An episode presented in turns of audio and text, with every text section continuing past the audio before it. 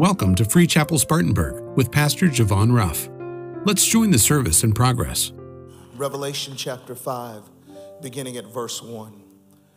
And I saw in the right hand of him who sat on the throne a scroll written inside and on the back sealed with seven seals. Then I saw a strong angel proclaiming with a loud voice, Who is worthy to open the scrolls and loose its seals? And no one in heaven or on earth or under the earth was able to open the scroll or to look at it. So I wept much. This is John the Revelator, John who's on the Isle of Patmos. And so I wept much because no one was found worthy to open, open and read the scroll or to look at it. But one of the elders said to me, Do not weep. Behold, the lion of the tribe of Judah, the root of David has prevailed to open the scroll and loose its seven seals. And I looked, and behold, in the midst of the throne and of the four living creatures, in the midst of the, and in the midst of the elders, stood a lamb as though it had been slain, having seven horns and seven eyes, which are the seven spirits of God sent out to all the earth. Then he came and took the scroll out of the right hand of him who had sat on the throne. The sake of time, I'll stop there. Verse 6, I want you to notice what it says.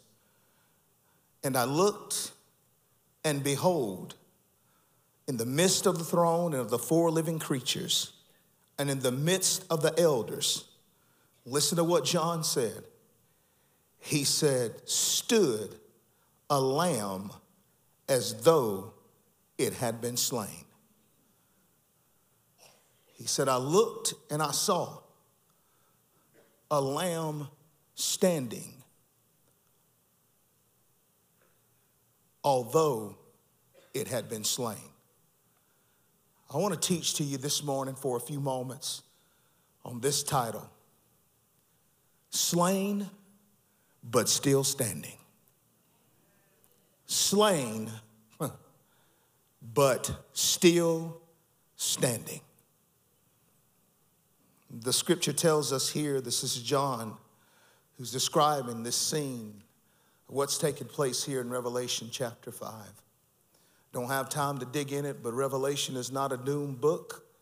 Revelation is actually a glorious book. Revelation reminds us what shall happen, what will happen, but Revelation also sums up and reminds us as believers and those who are of faith in Christ that we win in the end. I said, we win in the end. Come on, I need a big amen there. I, I, I can dive in it, you know, chapter by chapter, but that's not my assignment today. But I want to encourage you. Most people, ooh, revelation. No, no, no, no. Hey, revelation. That's what it is. It's progressive. It's revelation of what we look forward to in the end. Because God said it's a fixed fight if you're on my side. The Bible said that there was a scroll, the scripture said, and and during John's time, there were no printed books, there were no iBooks, there were no Kindles, if I could say that, iPads or cell phones. But they had scrolls, and they were manuscripts that were written upon both sides and rolled up together, and they were sealed with these seven seals. The seven seals indicated on this particular scroll the importance of the context, the contents of that seal. As each seal is broken, it represents a progressive revelation or continual things that would happen. Understand this seal was complete, it was finished, it was full, nothing needed to be added, nothing to be taken away. Understand this scroll, if I would break it down to you, help you understand the importance of it. It was considered as the title deed of the earth. It was represented, represented dominion over earth. If you remember back in the book of Genesis, the Bible said that, that when Adam Eve yielded to the plots and plans and the schemes of the enemy, that dominion that was first given to humanity was forfeited. And when they sell, when they fell and sinned and fell, Earth's title deed in that particular situation was forfeited. And who is worthy to come? This angel is saying, Who is worthy to come to break open these seals?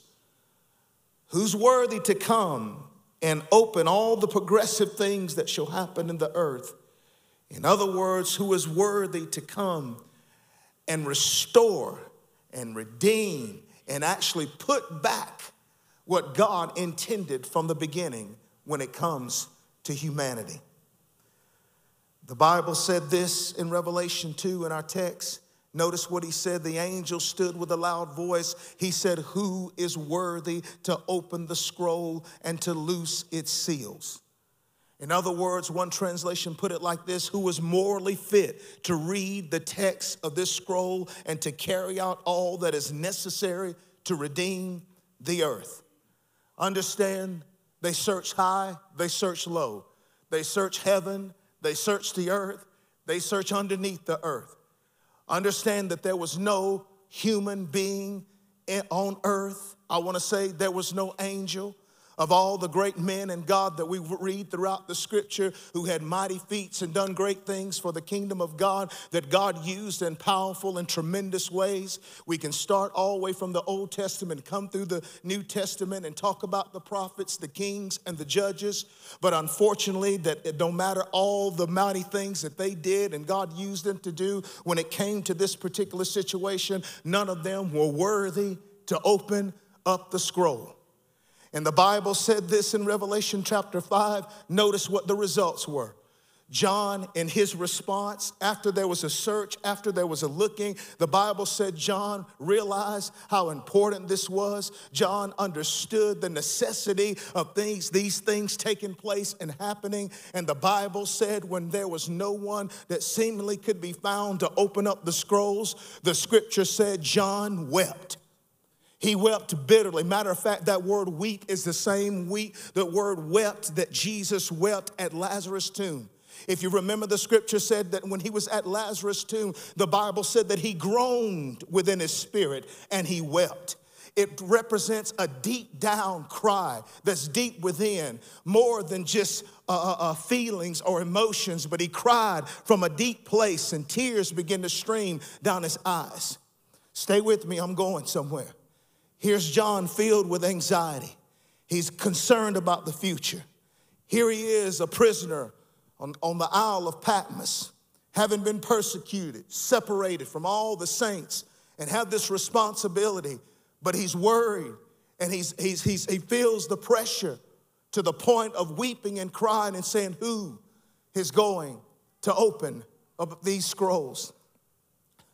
I want to talk to you for a few moments because Sometimes the issue with John is that he knew what was going to happen, but he wasn't seeing what he knew was going to happen happening. Have you ever been in life or on this journey where you knew what was supposed to be happening wasn't happening? When everything around you, I'm gonna preach, doesn't look like what God promised you. Matter of fact, it looks like the exact opposite. He promised me abundance, but I'm dealing with lack. He promised me healing, but I'm battling sickness. He promised me goodness and joy, but I'm feeling the, the, the, fears, the anxieties, the worries, and the pressures of life. In life, I believe all of us at some point will journey through a season where it seems like nothing is resembling the promise in the natural. But I want to encourage you this morning because the scripture said this and it doesn't tell how long it was and what kind of space or time it was. But the Bible said this there came another loud voice. Somebody say a second voice. And the scripture said that it thundered and it said, John, weep not, behold. I'm gonna say that again. Weep not and behold. In other words, John had a, a, time or a season, I can't put a number or seconds or minutes or even days when it was, that he was going through a period of weeping. But then there came another time that a voice said, Weep not. In other words, the weeping had come to an end. And I want to preach to you the word of God just like God came down when I when I when the scripture said that when Isaiah in the book of Isaiah that when Hezekiah was stricken with sickness, the scripture said that and God told him that you're going to surely die and to set your house in order, but he turned to the Bible said his face to the wall and began to pray and begin to remind God that all that he done to glorify and honor his name. And before the prophet could get out of the front yard, the scripture said God spoke to him. He said, Go back and tell Isaiah. Here are the words he told him. He said, I have heard your cries and I have seen your tears, and I'm going to add 15 more years to your life. And I come to preach this morning, this right here, that weeping may endure for a night, but joy comes in the morning. The Bible said in the book of Psalms that our tears, uh, we, that, that our tears, that God hears, here it is, the voice of our weeping. Your tears has a language that God understands. Your tears can be translated in heaven. I don't know about you, there's times that I've been in places where I didn't have the words to speak. I didn't know what to articulate and say. All I would do is hold my hands up with tears streaming down my face. But now I understand through the word of God that even though my mouth may be silent, my, my tears are screaming in heaven. And God said, I hear the tears of my children. Somebody's been weeping, somebody's been crying, somebody's been going through a tough time. But I'm sitting here this morning to tell you that God has not forgotten about you. He heard your cries, He has seen your tears. And the Bible said, though they that sow in tears are going to reap in joy, you're going to come on, somebody. Sometimes you got to go through a season of crying, but God said, when it comes to my people, there's coming a joyous reward, and you're going to come back having your arms full of blessing, rejoicing. Hmm. Weep not. Behold. Behold what? He said, Behold the lion of the tribe of Judah and the root of David. I don't want to go into the line of Judah. I preached the whole series on it. But he said, Behold the lion of the tribe of Judah and the root of David. In other words, he said, The king of kings and the Lord of lords and the one who I promised to take the throne of David and establish it forever. He is the one, watch this, that is going to be able to open up the scrolls.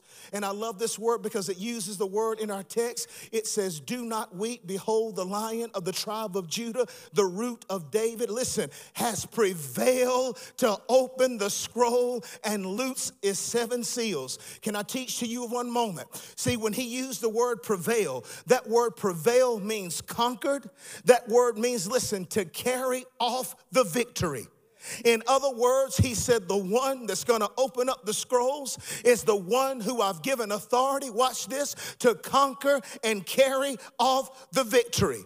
I want to remind you this morning that Jesus carried off the victory at every possible turn in his life. He carried off the victory on the Mount of, of Temptation when Satan thought he was going to fall. He carried the victory in the Garden of Gethsemane when Satan thought he would fail. He carried off the victory on the cross when Satan thought Jesus was a fool. And he carried off the victory when he rose from the dead when Satan thought Jesus was finished. I want to tell you that your Lord and Savior, Jesus Christ, who is for you and with you, is victorious and can help you carry off the victory victory in whatever situation or circumstance you're facing. I want to declare this morning that we are a triumphant church. We're not a beat down church. We're not a beat down people. I can't stand that message.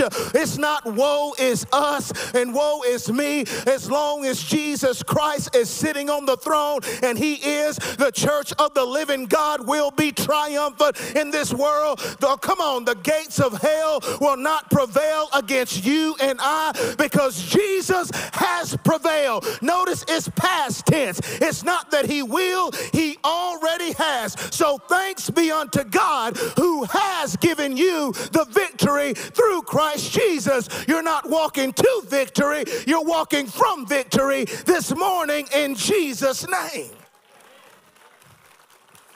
Hmm. Can I keep preaching? The Bible said, in other words, he gave a reference, but I love what it says. He said, I looked and behold, in the midst of the throne of the four living creatures, in the midst of the elders, it stood a lamb. What got me about this is the angel said, Behold, the lion of the tribe of Judah, the root of David.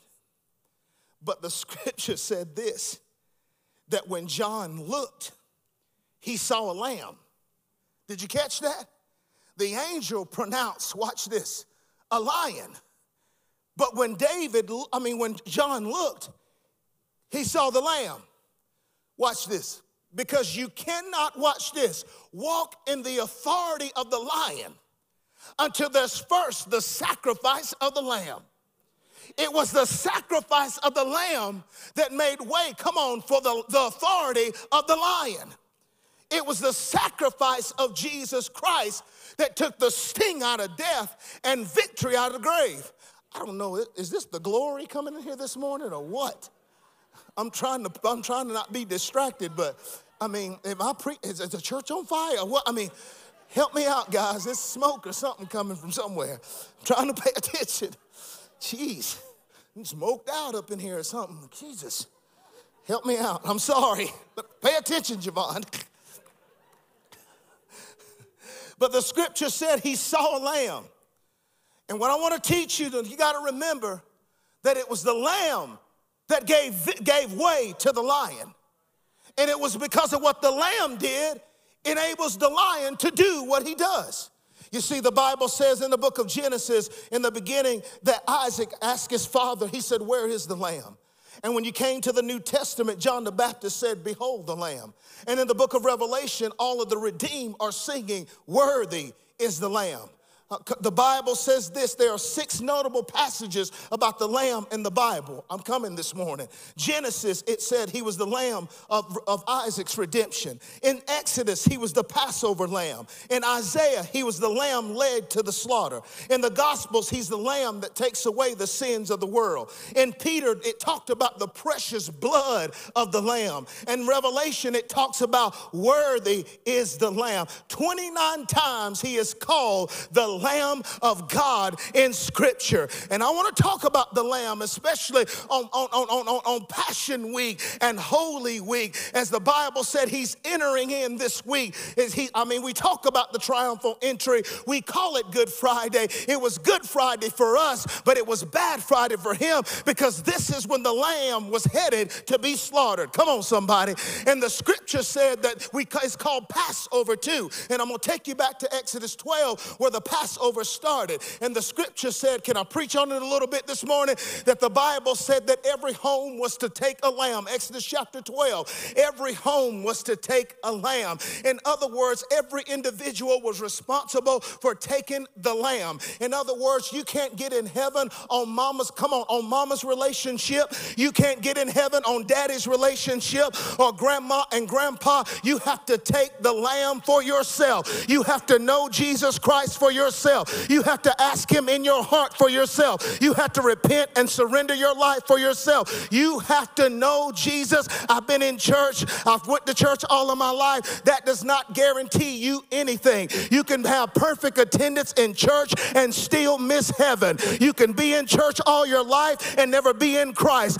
The Bible said you must be born again. And until you receive Jesus Christ as your Lord and Savior, you are not saved saved, you are lost, but you don't have to be because that's why you have the Lamb available to take him into your life and receive eternal security. Can I keep preaching? The Bible said that they took the Lamb, and the scripture said when they took the Lamb, watch this, they slayed it. But when they slayed it, they had to do something. They had to share the Lamb. It said if, the, if your house can't consume it, the Bible said that you ought to call your neighbors and call the people that are around you and said, Come and enjoy some of the lamb with me. I want to ask you a question. When is this last time you shared the lamb? When is the last time you told somebody about your Jesus? When is the last time you did more than post about him? When's the last time you called somebody and talked to them about Jesus? We as the church, come on, somebody, we have the, come on, the light that people need that are in darkness. We have the solution to the problems of the world. And I want to encourage you do not be a closet Christian, do not be an undercover saint, but it's time for us as the church of the living God to not to be ashamed of the gospel of Jesus Christ. It is the power of God unto salvation, and we need to be a bet, do a better job of sharing the lamb. Don't be stingy saints.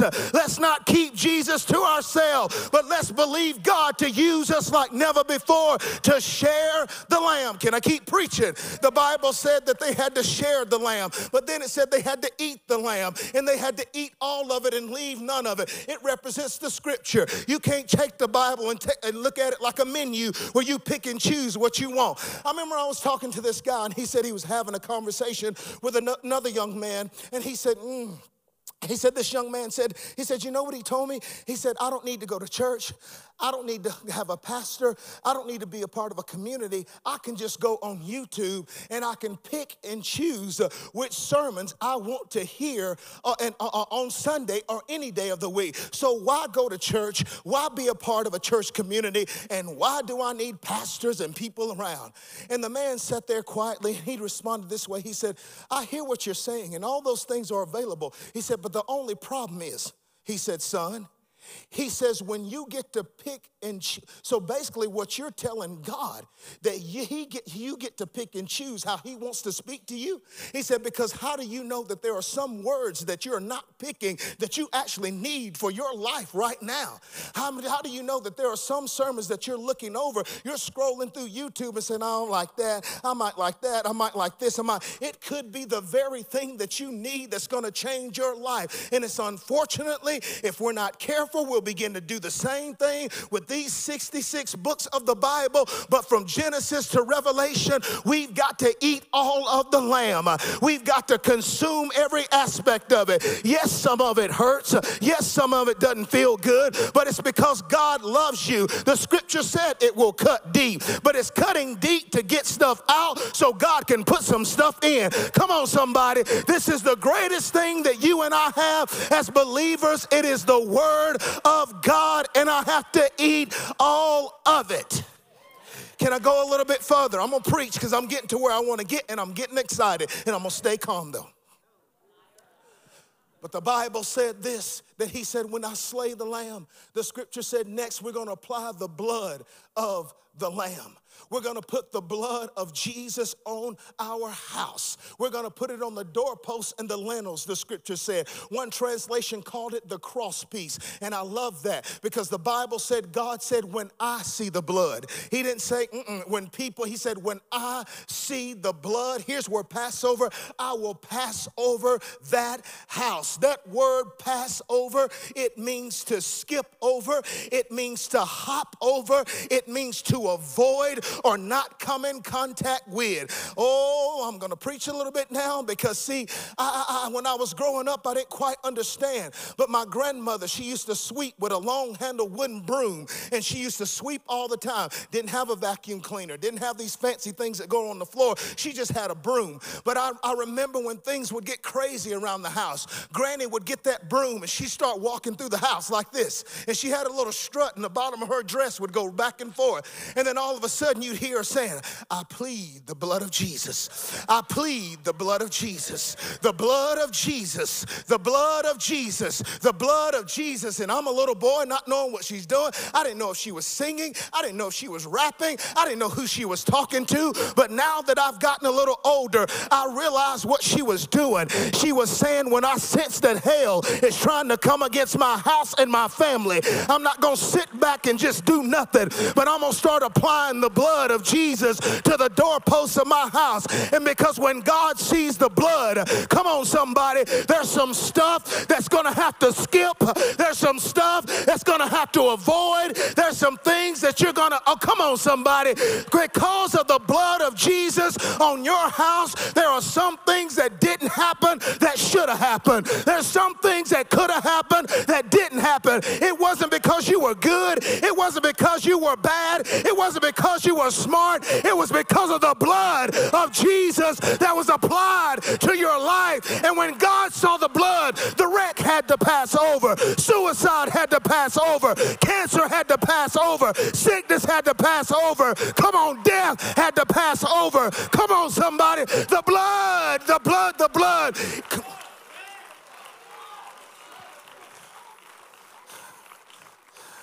I still believe in the power of the blood.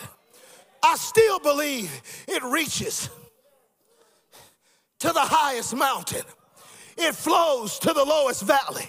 I still believe it soothes my soul and calms my fear. I still believe what can wash away my sins? Nothing but the blood of Jesus. What can make me whole again? Nothing but the blood of Jesus. Leviticus 17 11 says there's life in the blood. The only agent that is able to remove the stain of sin from a soul is the blood of Jesus. Understand, the scripture tells us, Are you still with me?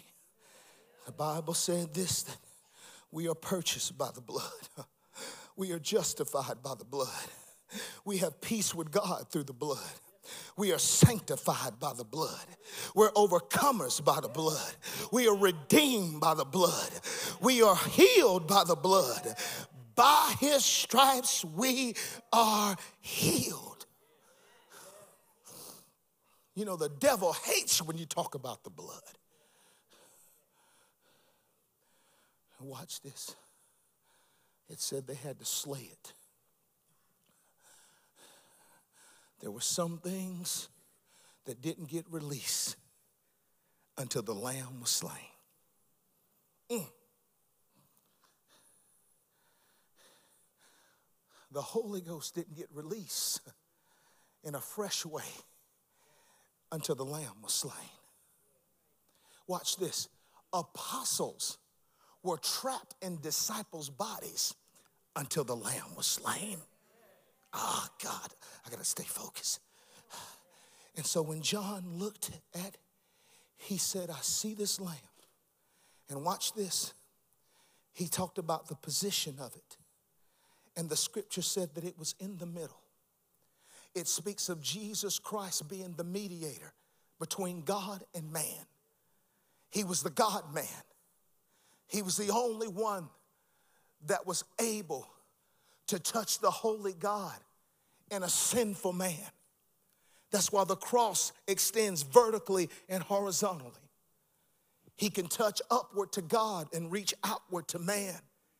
He's the mediator. He was in the middle, the Bible said, because that's where Jesus Christ has to be in the middle, in the center, the priority and the focus. Mm. Jesus be the center of our lives. He's the mediator, watch this, because no man can come into the Father except through Jesus Christ. You cannot come to the Father. To deny Christ is to deny the Father. To not love Jesus is to not love God. You cannot have God the Father if you don't love Jesus Christ the Son. He is the only way I must. He said, I am the way, I am the truth, I am the life, and no man comes into the Father, watch this, except by me. The Bible said that was his position. But do you notice the Bible said his presentation? The scripture said that he, he, that he had seven eyes and seven horns. Seven is the number of, protect, of uh, perfection. Seven horns represents dominance and authority. But he had seven eyes, which represents the omniscient, uh, the omniscience of God, that he is all knowing, he is all seeing. He is all understanding. He said, All creatures are naked uh, uh, before me. I see it all and I know it all. And I'm glad that we serve a God that sees it all and knows it all and understands it all because that's why He can be our high priest who's touched with the feelings of our infirmities because He knows all about you. He knows all about me. He knows all about us. He knows your pain. He knows your hurts. He knows your sorrows. He knows your weaknesses. And he said, Because I am touched with the feeling of your infirmities and I know everything that you're going through and facing. He said, He was tempted in all points, but yet without sin. And if there's one person you can, people say, nobody can really relate to me. And to a certain extent, you're exactly right. But there is one person who can relate to you, and that is Jesus Christ. And that's why he qualifies to be the one that can fix you. And then notice his posture. Can I just preach now? And the Bible said he was slain, but he was still standing. He saw the marks in the lamb. He saw the marks in that lamb of the torture, of the pain, of the price that he had to pay. But despite all the marks and the torture, this is what I love. The scripture said that lamb was still standing. He was slain, but he was still standing. He saw the marks from the whipping post, but he was still standing. He saw the marks from the crown, the crown, the crown of thorns pressed in his head, but he was still standing. He saw them where they pierced him in his side, in his feet, and where he gave his back to the whips, but he was still standing. All that he went through, the message said this there was a lamb, a lamb slaughtered, but he was still standing. I come to preach this morning that because Jesus, the precious Lamb of God, it teaches us that he was the lamb that was slain but still standing. It reminds us that life is not gonna be scarless. Life is not gonna be painless. You're gonna go through a little something, something every now and then. And I'm not speaking doom and gloom over you, I'm not negative confessing anything. But this is encouragement to know that I can be slain, but still be standing. Because sometimes victory, if you look at Jesus hanging on that cross in the last hour, he looked like Rocky Balboa in the last in the final round with, with Ivan, the, the Russian guy. That did not look like victory.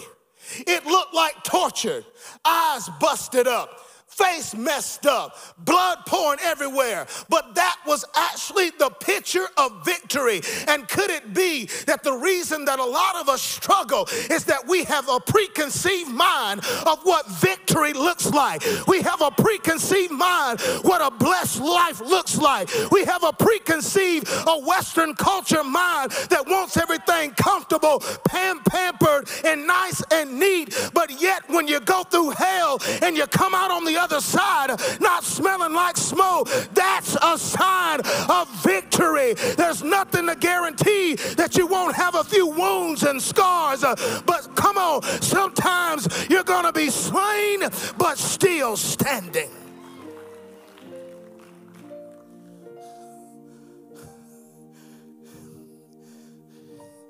In this life, you're gonna face a Judas. Watch this three things if you're gonna be a Christ follower a Peter denial, a Judas betrayal, and a crucifixion. To be Christ like. Say, well, I want to be Christ like. I want to call down fire. I want to call down heaven. I want to prophesy. I want to, I want to do all this. That's great good. Because I do too. But the Apostle Paul put it like this Oh, that I may know him the power of his resurrection. That's what we want power, power, power, power, power, power. But Paul did not stop there. Oh, that I might know him, the power of his resurrection and the fellowship of his suffering. Because it was, there can't be no resurrection until something dies. Die to myself, die to my will, die to my ideologies, die to my opinions. There has to be a crucifixion before there's a resurrection. The Bible said after the resurrection, he got up with all power in his hand. Don't expect power with no pain. Don't expect anointing with no sacrifice. It's in the crushing, it's in the pressure, it's in the crucibles. It's where you can stand up slain but I'm still standing. Slain, but I'm still standing. I lost my job, but I'm still standing. People walked out on me, but I'm still standing. I went through a divorce and it was the worst thing that I could ever went through, but I'm still standing. Got a bad doctor's report, but I'm still standing. Business is not what it used to be, but it's still standing. My children are still working on their testimony, but I'm still standing. My husband is not quite there yet, but I'm still standing. My wife may not be there yet, but I'm still standing. I'm going to keep standing. I'm going to keep praising. I'm going to keep worshiping. I'm going to keep honoring God. I might be slain, but I'm still standing. Backstabbed, but I'm still standing. Talked about and gossip about, but I'm still standing. So, mm, come on, somebody the ones that you thought would be always be there that are no longer there, but I'm still standing.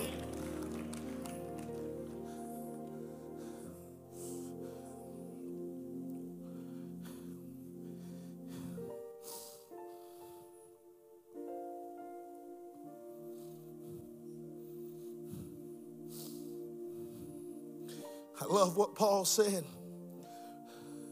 in Second Corinthians. I'm almost there. I'm coming home. I see the landing strip. Let me read it like I believe Paul was actually preaching it in Second Corinthians chapter 11. He talked about his struggles. The Bible said, Paul said, through many tears, I served the Lord and enter into the kingdom. Through many tears. Second Corinthians said he was in labors but more abundant. You know what he was saying? But I'm still standing. In stripes above measure, but I'm still standing. In prisons more frequently, but I'm still standing. In deaths often, but I'm still standing. I once was stoned and three times shipwrecked, but I'm still standing. In journeys often, but I'm standing. Perils of water, but I'm standing. Perils of robbers, but I'm standing. Perils in the city, but I'm standing. Perils with Gentiles, but I'm standing. Perils in the wilderness, but I'm standing. Perils with false brethren, weariness to- with toil, sleepless nights, hunger and thirst, fakes lack. I was slain, but I'm still standing.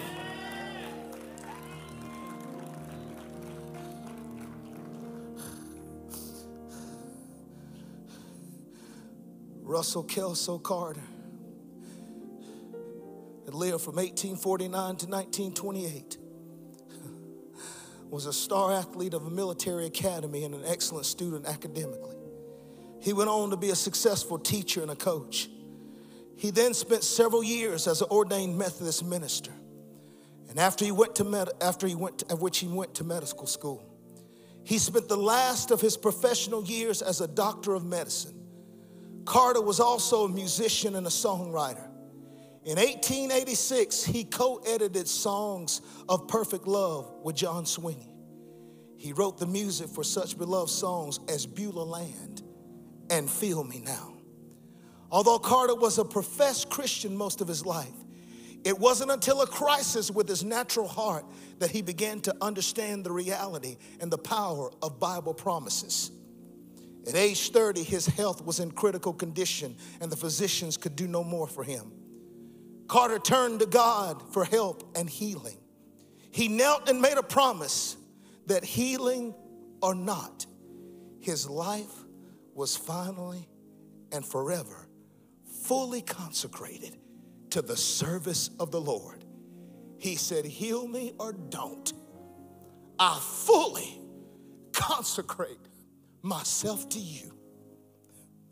It was from that moment that the written word of God became alive to Carter.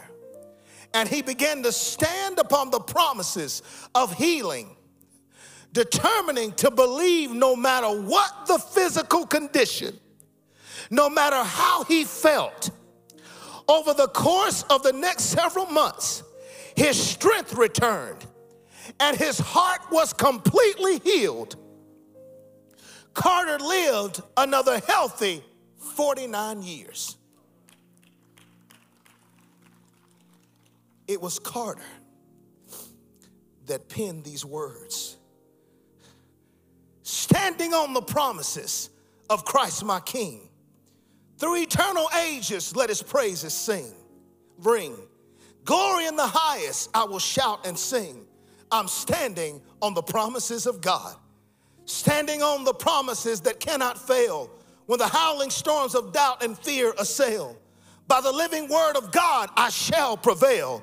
I'm standing on the promises of God. Standing on the promises, I now can see perfect present cleansing in the blood for me. Standing in liberty where Christ makes me free, I'm standing on the promises of God. Standing on the promises of Christ the Lord, bound to Him eternally by love's strong cord, overcoming daily with the Spirit's sword. I'm standing on the promises of God. Standing on the promises, I cannot fail. Listening every moment to the Spirit's, uh, I cannot fall. Listening to every moment to the Spirit's call. Resting in my Savior as my all in all, I'm standing on the promises of God. Here is a man that says, I was slain for a season with a heart condition, but I'm still standing. I'm still believing. Is there anybody in here that is still standing on the promises of God? You may haven't seen it yet. It may have been fulfilled yet. It may have not come into fruition yet. It may have not come to pass yet. But all the promises of God are yes and amen. And I want to encourage you. You may be slain, but let's keep standing on the promises of God. My God, I'm a preacher because when I got a text this morning and I don't know where she is, and I don't mean to embarrass her, but they told me Miss Sheila Gregory was coming to church today. And I don't know, some of you might know her, and she may be in here somewhere, but they told me, but this is her first time being back since we opened for church. And you're talking about slain but still standing. Over the last years have battled one illness to another. Doctors have given up, given up on her multiple times. Uh, but we would call and check on her and pray with her and send her flowers and take her stuff. And boy, when I got that text, I said, Thank you, Lord, because that woman have been through hell. But when you talk to her, she's still standing. She would stand at that door and greet you with a smile and greet you with love. And Miss Sheila, keep standing on the promises of God. Keep standing on the word of God. Slain, but still standing. God will give you the power to stand. He said in His word, I'll give you the grace to stand.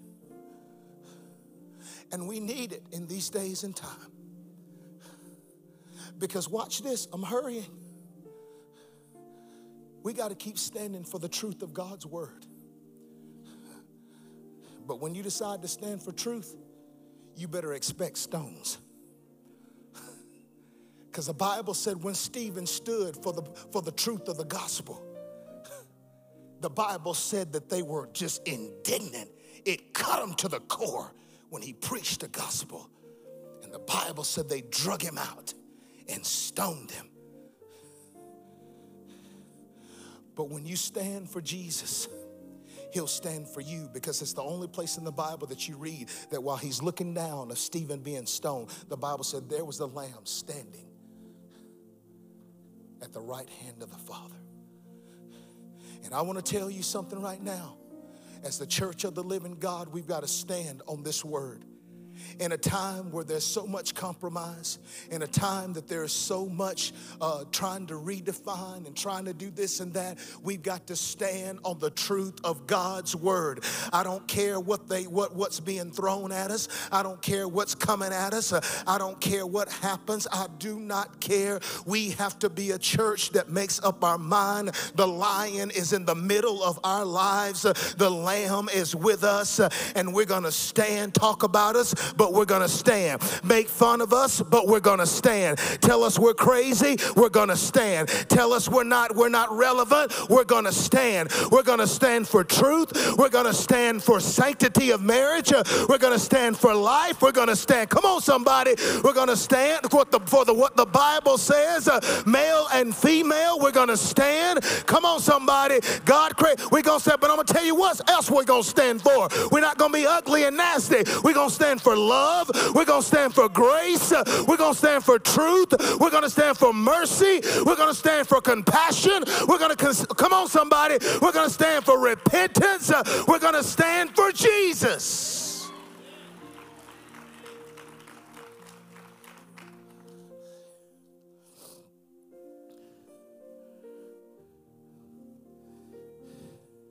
And last but not least, 1 Samuel chapter 16, verse 11.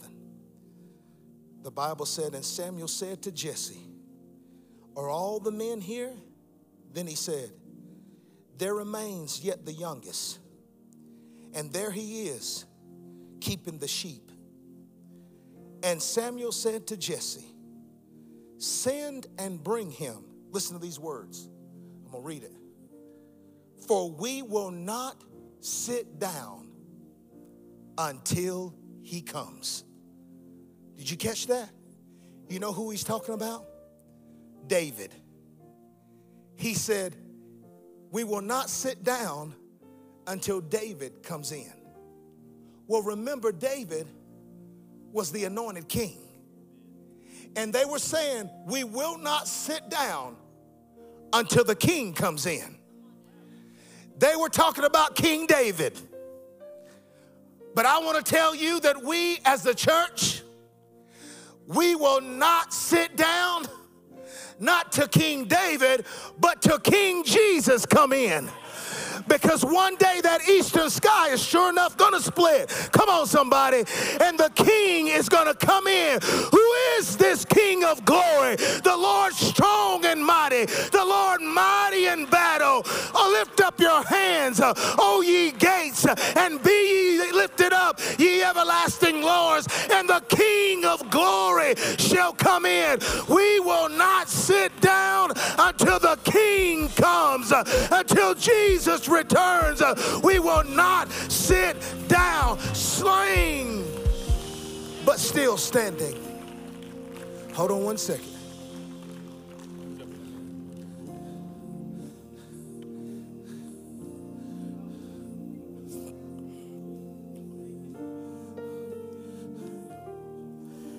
The reason why, don't go nowhere, keep standing. No pun intended. I'm going to read this last story to you because there's people in this room today that you need to make a decision for Jesus Christ. The British had a tradition of hanging convicted criminals when the, uh, when the bell tolled at 8 o'clock in the morning. One day, a convicted felon was escorted to the platform. A white hood was placed over his head, and the executioner waited for the bell to ring. Listen to this. At eight o'clock, the bell rope was pulled, but there was no sound. It was pulled again and again and again and again and again, but silence and no sound. Soon, droplets of blood dripped from that bell onto the man who was pulling the rope. The man looked up to see what was happening. And he saw, listen to this, that another man had wrapped himself or his body around the 50 pound gong of the bell and had kept it from ringing. What they had found out is that the convicted man's younger brother had climbed the bell tower to keep the bell from tolling. And the executioner and the crowd were silenced by the bloody sight that they saw. And they decided right then that one death was enough for the day and allowed the convicted man to go free. You know what we're celebrating this week? It wasn't, it's not our younger brother, but it's our older brother. Because when he went to the cross, he wrapped himself around the, the gong of the bell. With your sins, with my sins, with your flaws and my flaws in his body, he paid the price. And the executioner, because justice demanded, the executioner, the father looked down and said, This is one death that's enough. This is the one death. Lambs and bulls and goats were sacrificed all the time in the Old Testament. But that one day on, on Calvary, Jesus climbed our bell tower. And God said, This one death, it's enough.